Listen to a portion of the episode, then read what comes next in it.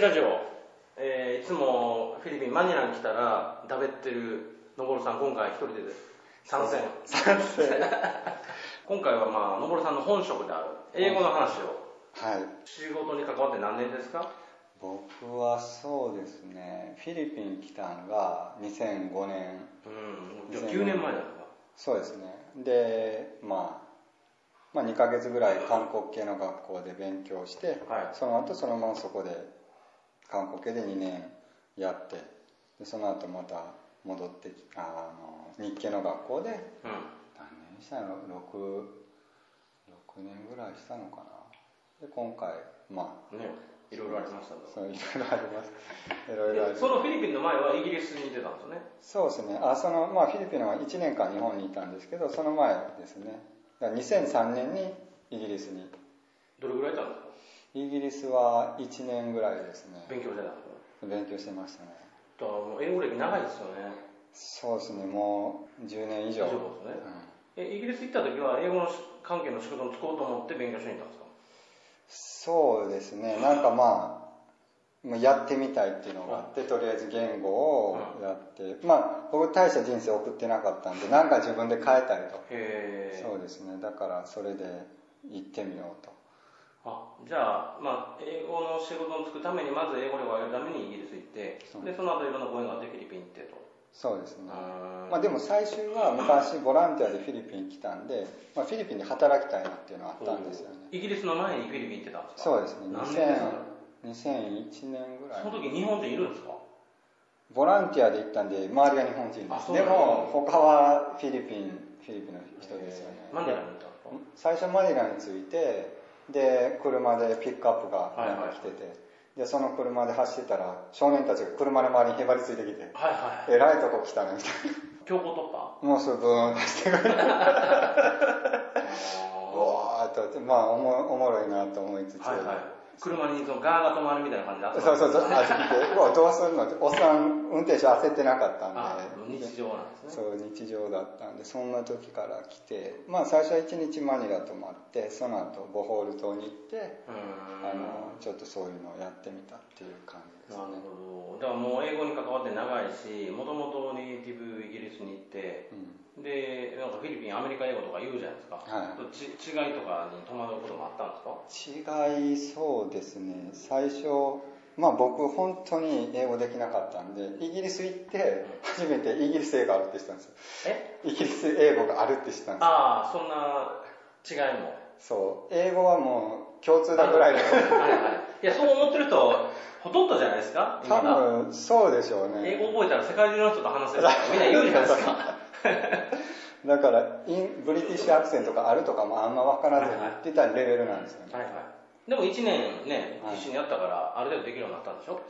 そうですね。でも思ったよりはできなかったですね、うん。僕まあ勉強してなかったこともあるんですけどもう勝手にこう、まあ、社会人ちょっとやってでねなんか頑張ったらなんとかなるみたいな部分がはいはい。その時あって、うん。で3ヶ月でまずビジネス英語ぐらいまで行こうみたいな。早いですそうです。3ヶ月そこ行って立った時まだ「I went」と「go」こうなんか言う言い間違えるみたいな。過去形と現在形がまだ使いこなせない。そうそうそんな感じでしたね。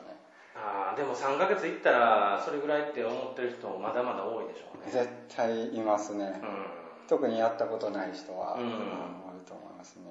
前言いましたっけあのサイトの問い合わせであの英語の学習の目的がアメリカで就職。はい。留学期間1ヶ月。はい。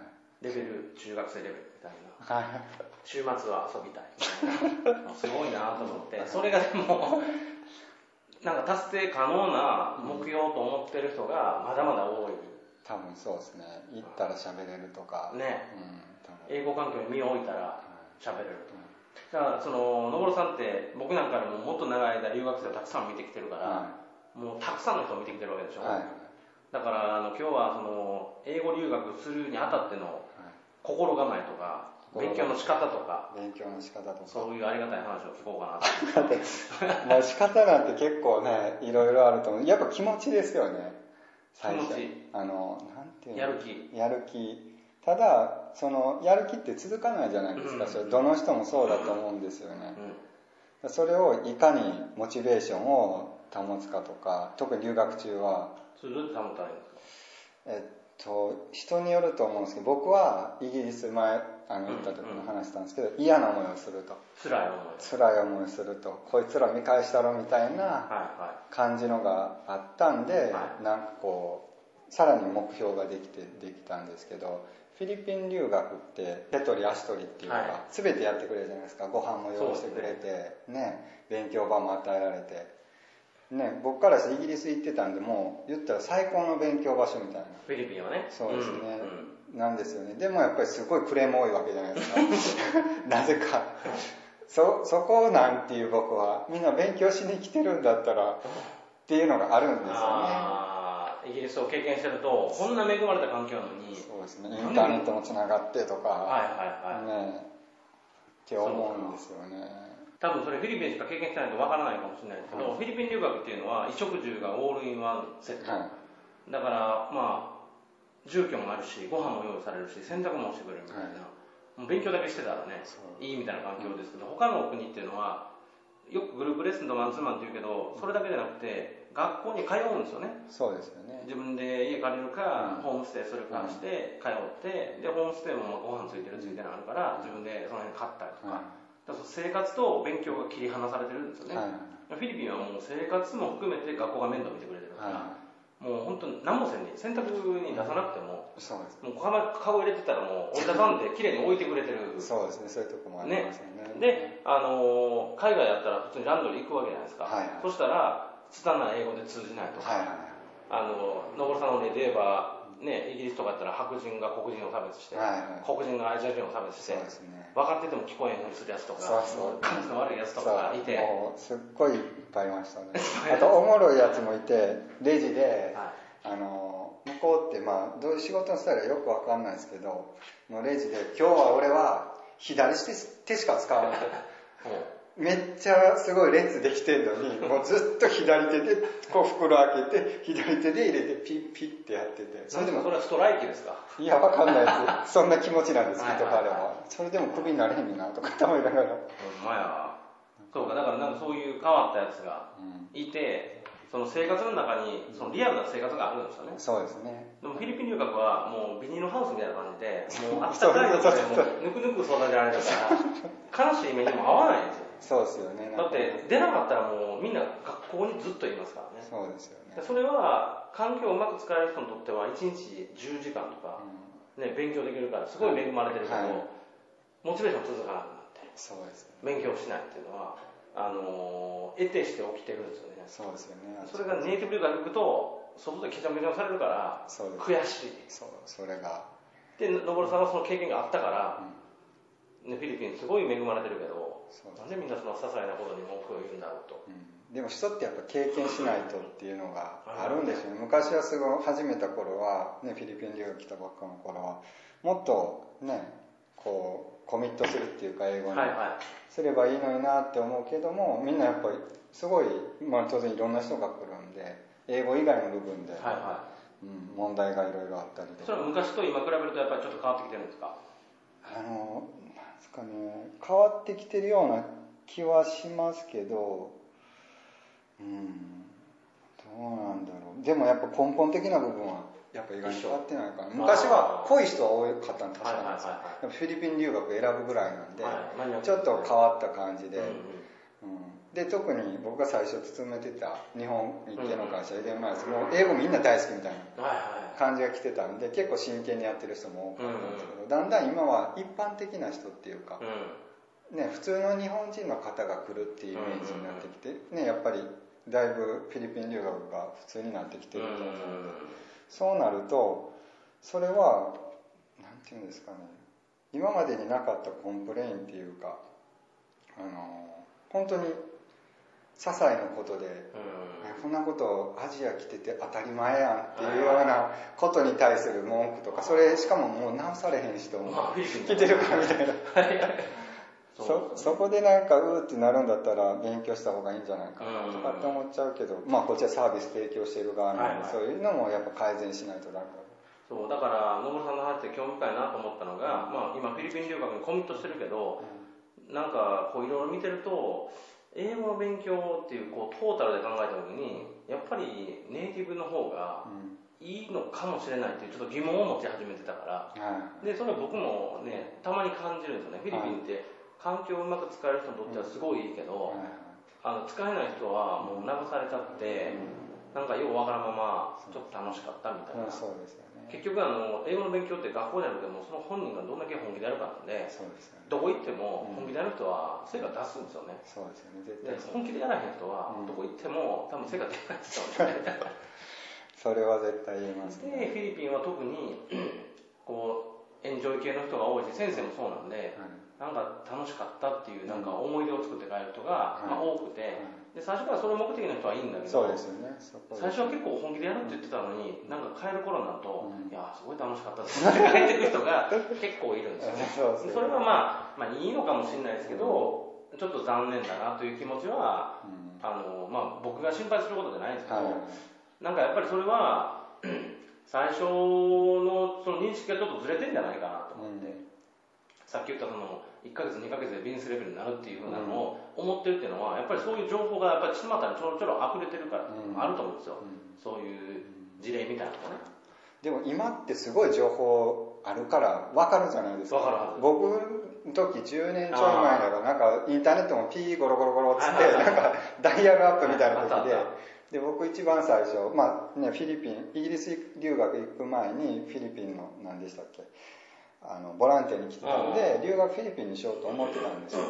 で一応あるかなと思ってダメ元で探したら一応一個小屋みたいなのを見つけて しかも小屋わっきわからん小屋のちっちゃい写真があってなのに30万円から36万円ですまでもって。1ヶ月36万ってフィリピン安いって知ってたから、はなんでこんなすんのやろうと思って、でプラス夜のサイトと一緒だったんではこれは俺は絶対ここ行ったらい何ですかそれ？なんかもうその時本当にそこしか見つからなくてはいサイトが。で勉強できますみたいな。なんかこんなそこら辺のローカルの汚い家の写真がちょっと写ってて。すごいな。ほんでなんかその次のページにはこう遊びましょうみたいな。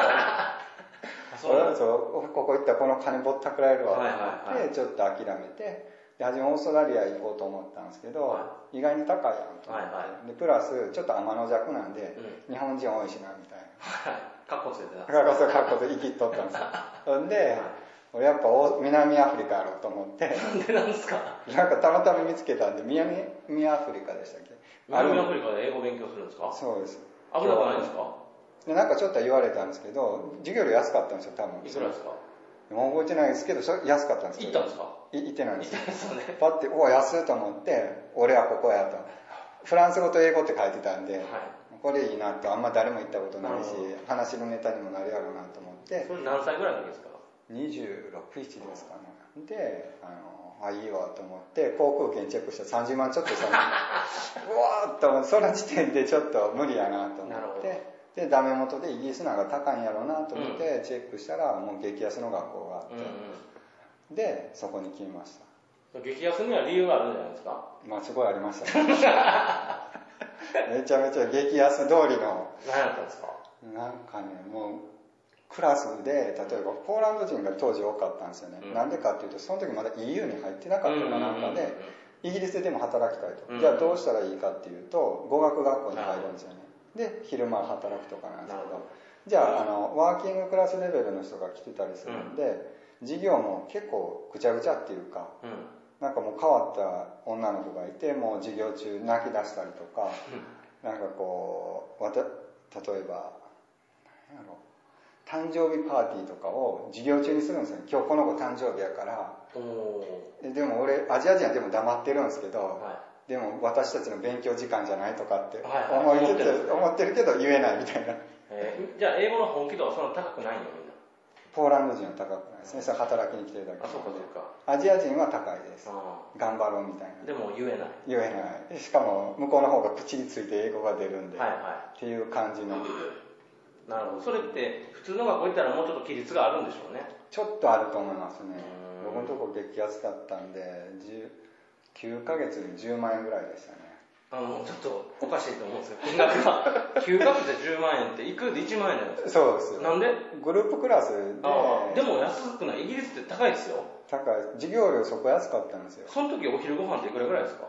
へえお昼ご飯僕すごいあのい1ポンド200円ぐらいしてたんで。あポンドや。そうなんですよ。だからあの外人さんがえリンゴとか食べるじゃないですか、は真似してました外人っぽいそれ僕もしたことある。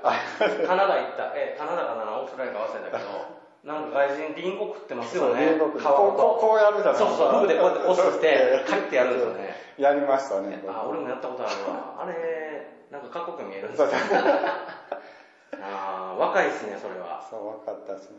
でまあもうとりあえず勉強の仕方も分かんないし、う外人と喋るとかっていうことをやってうんあとはなるべくネイティブの人が住んでるような家に、んうんうん。あのなフラットに行ってはいはい。あの住んでみたそうっていうのはやってましたけどねそれでもやっぱ難しかったですね。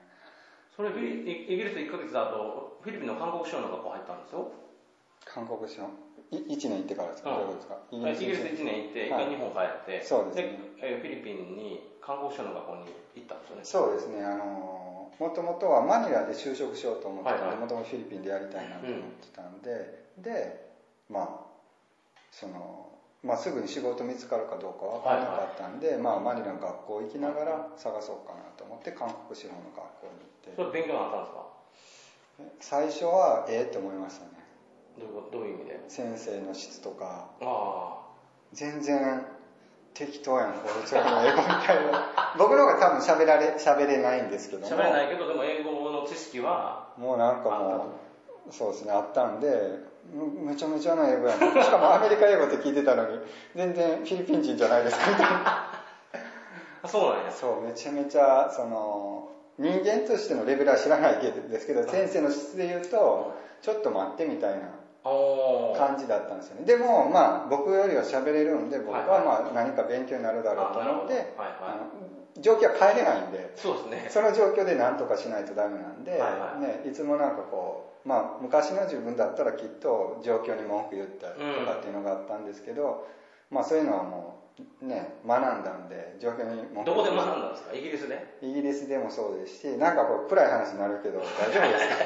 何ですか？なんかこう結婚式の時に兄貴ので僕の親父も死んでるんですよね、はいはい。他界して僕が18ぐらいの時に、はいはでちょうど真ん中の兄貴の結婚式の時にそのおとんの弟がなんかたまたまスピーチすることがあってその結婚式で。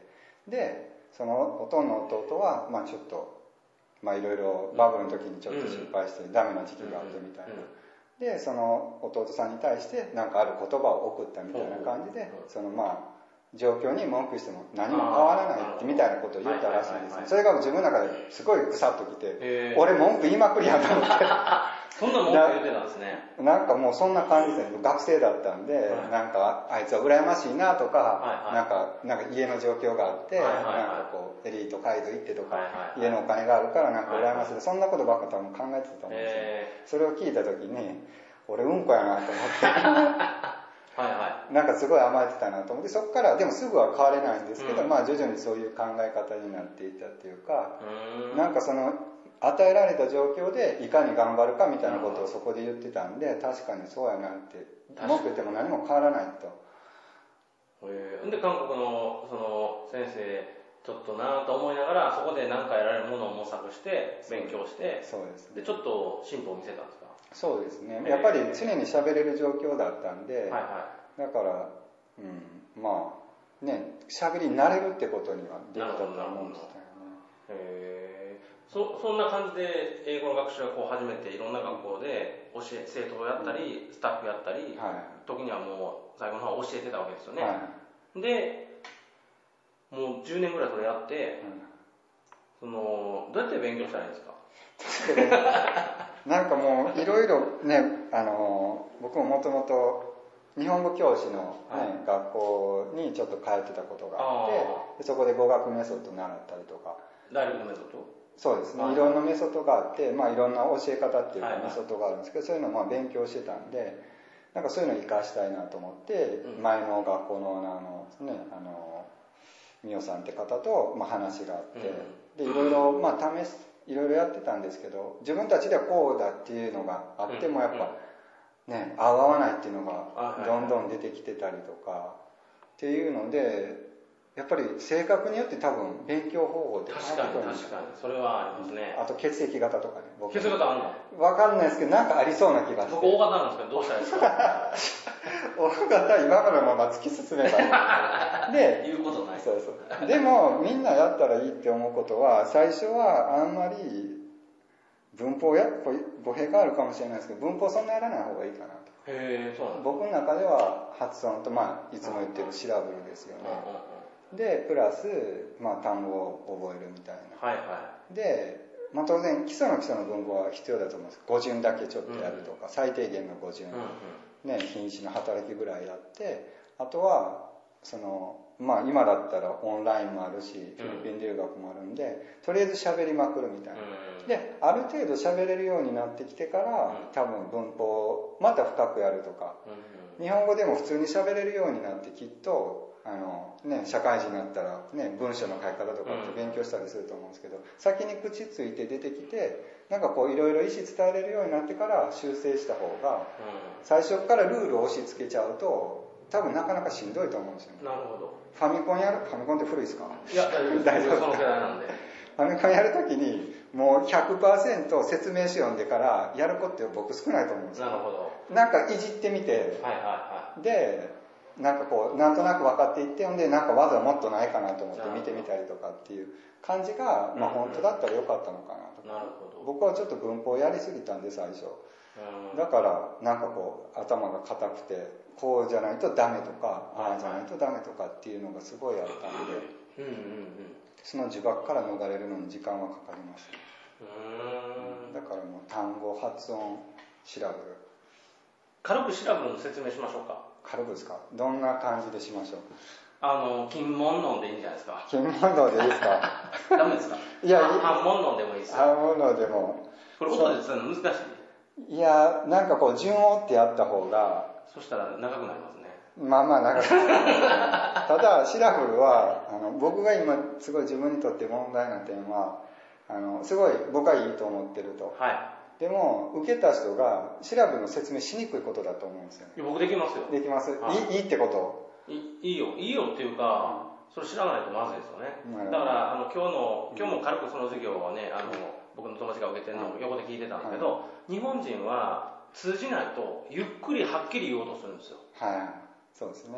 もう全然通じへんと、はい。そしたらあの例えば何何でしたっけ？今日例に挙げてたの。今日はグリーンベルト。グリーンベルト。はい、でグリーンベルトは、えっと、シラブル2シラブ。ルはい、そうです。2シラブルっていうのはそのグリーンっていうのが一音節でベルっていうのが一音節でこの2つの音節で喋るんですけどそれをみんなグリーンベルトっていうとそうねうん音節が違うんそうでですよね。あの一つ一つの音が合っててももう区切るとこおかしいから伝わるわけないんですよね。そうですよね。でもなんかゆっくり言ったら伝わるっていうのはこれ完全に錯覚だと思う。んですよそうですね。伝わったことないと思うのになんで人はそうするかわからないのは、はい。多分日本語ではそれで通じるからだと。思う、はいそうです日本はあのありがとうっていうのが、うん。ありがとうっていうその一つ一つの音が音節だからです。そうですよね。文字通り文字通り。だからその英単語と日本語でその文節音節が違うっていうのをうん。知っとかないと、うん。そのなんていうのかな相手がどう理解してるか全く理解してないから、そのさっき言った着物。はい。あ着物っていうその KIM ON ON おっていうそのローマ字があった時に、はその着るとこを間違えるとうん金門のみたいになるっていうのが野村さんの例でよく言われるじゃないですか。それをどんだけ正しく言っても区切るとこ間違ってるからうん。伝わるわけない。そうですよね。でそういうのをいろんな事例を、うん。まあ、出しながら、はその調べるっていうその音節がうん。英語においては大切なんだよっていうのを野村さんはそういうトレーニングの授業をやるわけじゃないですか。でこれはすごいその絶対知っとくべきだと思うんですよ。はい。で僕が受けて、うん。えっと、今回辻さんが受けて2はい。人が受けて、辻さんみたいにすごい勉強してる人はもう,、もう頭にピカーンってライトついたみたいに そういうことやったんかみたいになるじゃないですか。で僕は、えっと、音から入ってるから、はえっと、その概念はもう僕の中ではすごい腑に落ちるんですよ、はい。でもそのためにその単語を発音記号に分せ分解して、はい。こういう時はこういうパターンだからこうなるみたいないろんなパターンがあるじゃないですか、はい。その覚えてたらもうお腹いっぱいになってくるんですよ。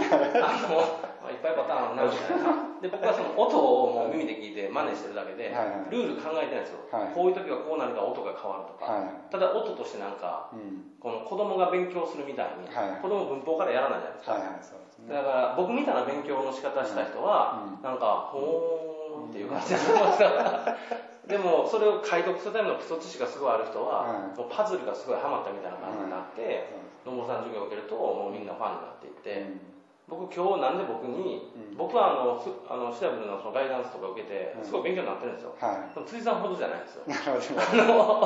あのリアクションほはい、辻さんみたいなリアクションなのほーんぐらいなんですよね、なるほど。でそれは多分勉強するプロセスが違うんだなと。はい。はいで日本人は得てして辻さんみたいな感じでこうきっちり知識としてはい。全部この理由が解明しないとはい。ダメな人は多いんだと思うけど、僕は多分なんかもうなんかうん。その辺の外国人みたいな感じだと思うんですよね、はい。なんか分かってないけど喋れるみたいな、うん。読み書き苦手だけど喋れる感じ。そういうタイプは概念は分かるけどそれをどうんそのロジックを全部説明されてもうん。ちょっとトゥーマッチな感じ。ちょっと待ってお腹いっぱい。まだ例外あるんですか？母音の後はこうなってみたいなこといろいろあるじゃないですか。はいはいはい。ありますね。だからそれはもうやった人にだけうん。その仕組みが分かるから、そういう人にはぜひおすすめ、でそうじゃない人にもその調べるっていうのが、あの英会話において重要っていうことは、意識してた方がいいでしょうね、本当にゆっくり言ってもうん。るとこ間違えてもうん。ダメなんで。そうですね。まあだからのぼるさんはなんかそういうのを一応英語学習においては大切にしてみんなにこう普及活動してるわけですよね。そうですね。それがこういろいろやった結果行き着いたところでもあるんですよね。そうですね。うん。いやだからどうなっていくのか楽しみですね。どうなるのかいや僕だからあの受けたかったですもんあのうんあのヒップホップクラスとか。ああなるほなんかどね横でみんなやってるのずっと横で聞いてたわけじゃないですか、はようようなんたらかって聞こえてくるわけじゃないですか。で 勝手なイメージですよ。いやいやそんなとこなかった。だからあれ面白そうだなと思って、うん。そうですね。まあそういうロジック嫌いな人でもやっぱり音楽とかってなると楽しいし、うんあなるほどね。って心で感じやすいっていうのもあるし、でそうだね。そうですね。すごいヒップホップは僕の中でもあのすごいリスニングが上がったうん一つの教材っていうか、なんで生徒にやるとやっぱりなるそのリスニングってなかなか上がりにくいんですけど結構それよりは短期で結果が出るかな。今日辻さんなんてもあの何時間かの間でうん。最後笑ってましたもんね、笑ってますなんでやみたいな。でもそういうのを僕たくさんの人見てるんではい。野呂さん授業受けたら受ける前は分からん聞き取れなかったことが、終わった後聞き取れててはい魔法やみたいな、まあそんな言ってくれますね。そう。あのエピソードですごい面白かったのが、のぼろさんがマニラに住んでる時に、はい。まああのね、定期的に事故があると。爆破事故とかもあったりするからやっぱり死ぬかもしれへんけど、まあ、バスがテロになって死んだらあの日本人で英語聞き取れるやつ減るでっていつも俺は思ってますね。俺が今死んだら減るでって。めっちゃおもろいなと思って。でそれだけその日本人が英語を聞き取る耳とかコツをつかむのはやっぱりいろいろ研究してきたわけじゃないですか。そうですね。ずっとやってきました、あと喉もね。そうですね。英語のどの先生のおかげで。これもあの僕触りしか知らないんですけど、はい。その日本人はその口先で喋ってると。はい外人は喉をこうそうですねなんていうか振動で。そう音を響かせる。響かせるわけですか、でなんかあの喉で喋った方がはいはい。英語っぽい感じになるんですよねまあそうですねネイティブが喋るような感じにはなるってことですよね。そうそれをねあの僕もだからあれ映像を見せ見せてもらった後にはいやってみるわけですか、はい。はこの口先で喋るのと、はなんか喉の辺で喋るのと。喉の辺で喋る。となんか英語喋った時に英語っぽくなるなみたいな。いやほんまに。それなんか例文読みながらね、いはい。あのー、何やったっけなどんな例文が適切か分かんないけど、はい。あの I wanna improve my English っていうのを、I wanna improve my English とか、なんかその、いろいろこの、音どの辺で出てるか意識しながらやってたら、こっちの方が結構英語やかなとか、っていうのをうん。なんかそんな研究をはい。正直他の国の人してんのかなと思っていやーやってないんじゃない？そうなんかね僕、まあ、ハッシーさんもそうですけど、はい。のぼるさんとかもう英語をひたすら研究してる人がいるわけじゃないですか。はい。でそういう人だからいろんなマテリアル見せてもらって、はい。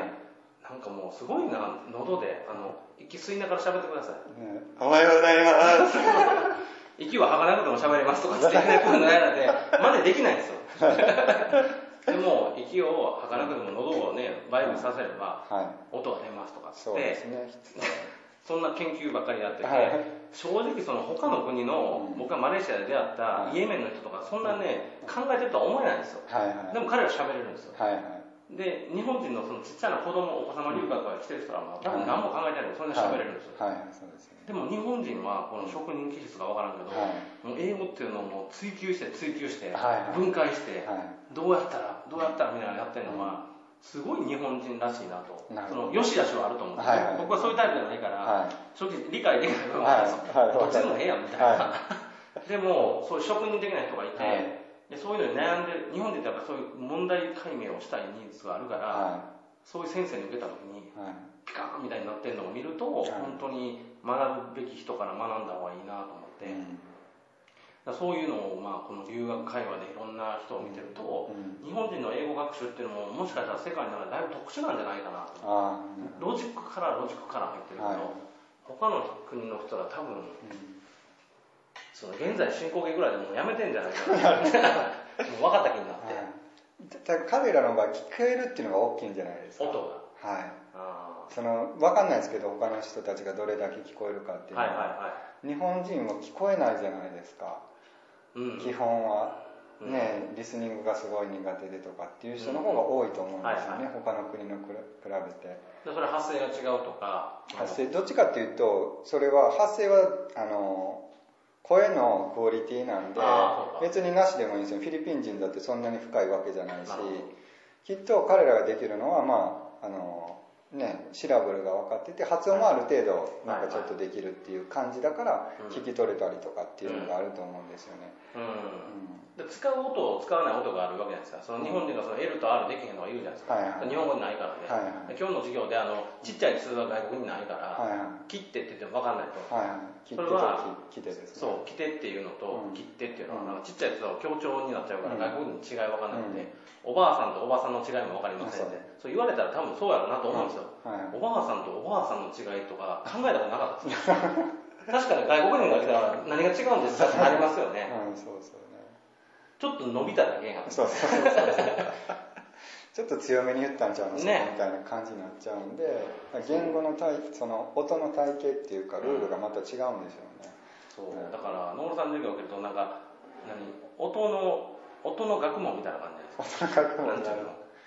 だから難しい単語出てきてさ音音のなんすか、音をもう分解してうん、もう分解して分解してこういうことになってますみたいな、はいはいはいそういうのを話すじゃないですか。そうです。あの文字ですか？表文字とか表とかそんなん含めて、そんなん考えなあかんねやって僕は。やっぱりトゥーマッチなんですよ僕には。だ僕僕がだから今日受けてすごい思ったのは、うん。僕はやっぱりうん。聞きまくって喋りまくってう修正してっていうのを、だ正しい英語を聞いて真似して、はでそれをたまに先生に全部外部的に指摘されて、うんでそれ僕がで、まあ、自分でやるためには自分の声録音して自分で聞いてみたのを、はい。多分僕はそのその仕組みはもうええから音を真似真似しようと、うん。それでええやと思いました、うん。でもそれも合ってると思います、うん、だから本当勉強の仕方って人それぞれで、なんか万人に合う授業の仕方があるわけじゃないと思うんですよね、だから僕はそれを正しく理解して自分に合う勉強方法とか、学校とかにたどり着いてほしいなと思うんで、まあそういうのをまあ模索中の中でこういう勉強の仕方もあるんだなというのは野村さんの授業を受けてまたうん。改めて感じたんで、まあ、機会あればラップも教えてくださそうですい。ようよう言うんで。ようよう。そうですね。そう受けてほしかったですね。ラップも面白いし、うん。はい。まあ野村さんたくさんの英語留学生を見てきて、はいその英語学習を検討、英語学習をしてる人とかしようと思ってる人になんかメッセージなどあれば。メッセージですか？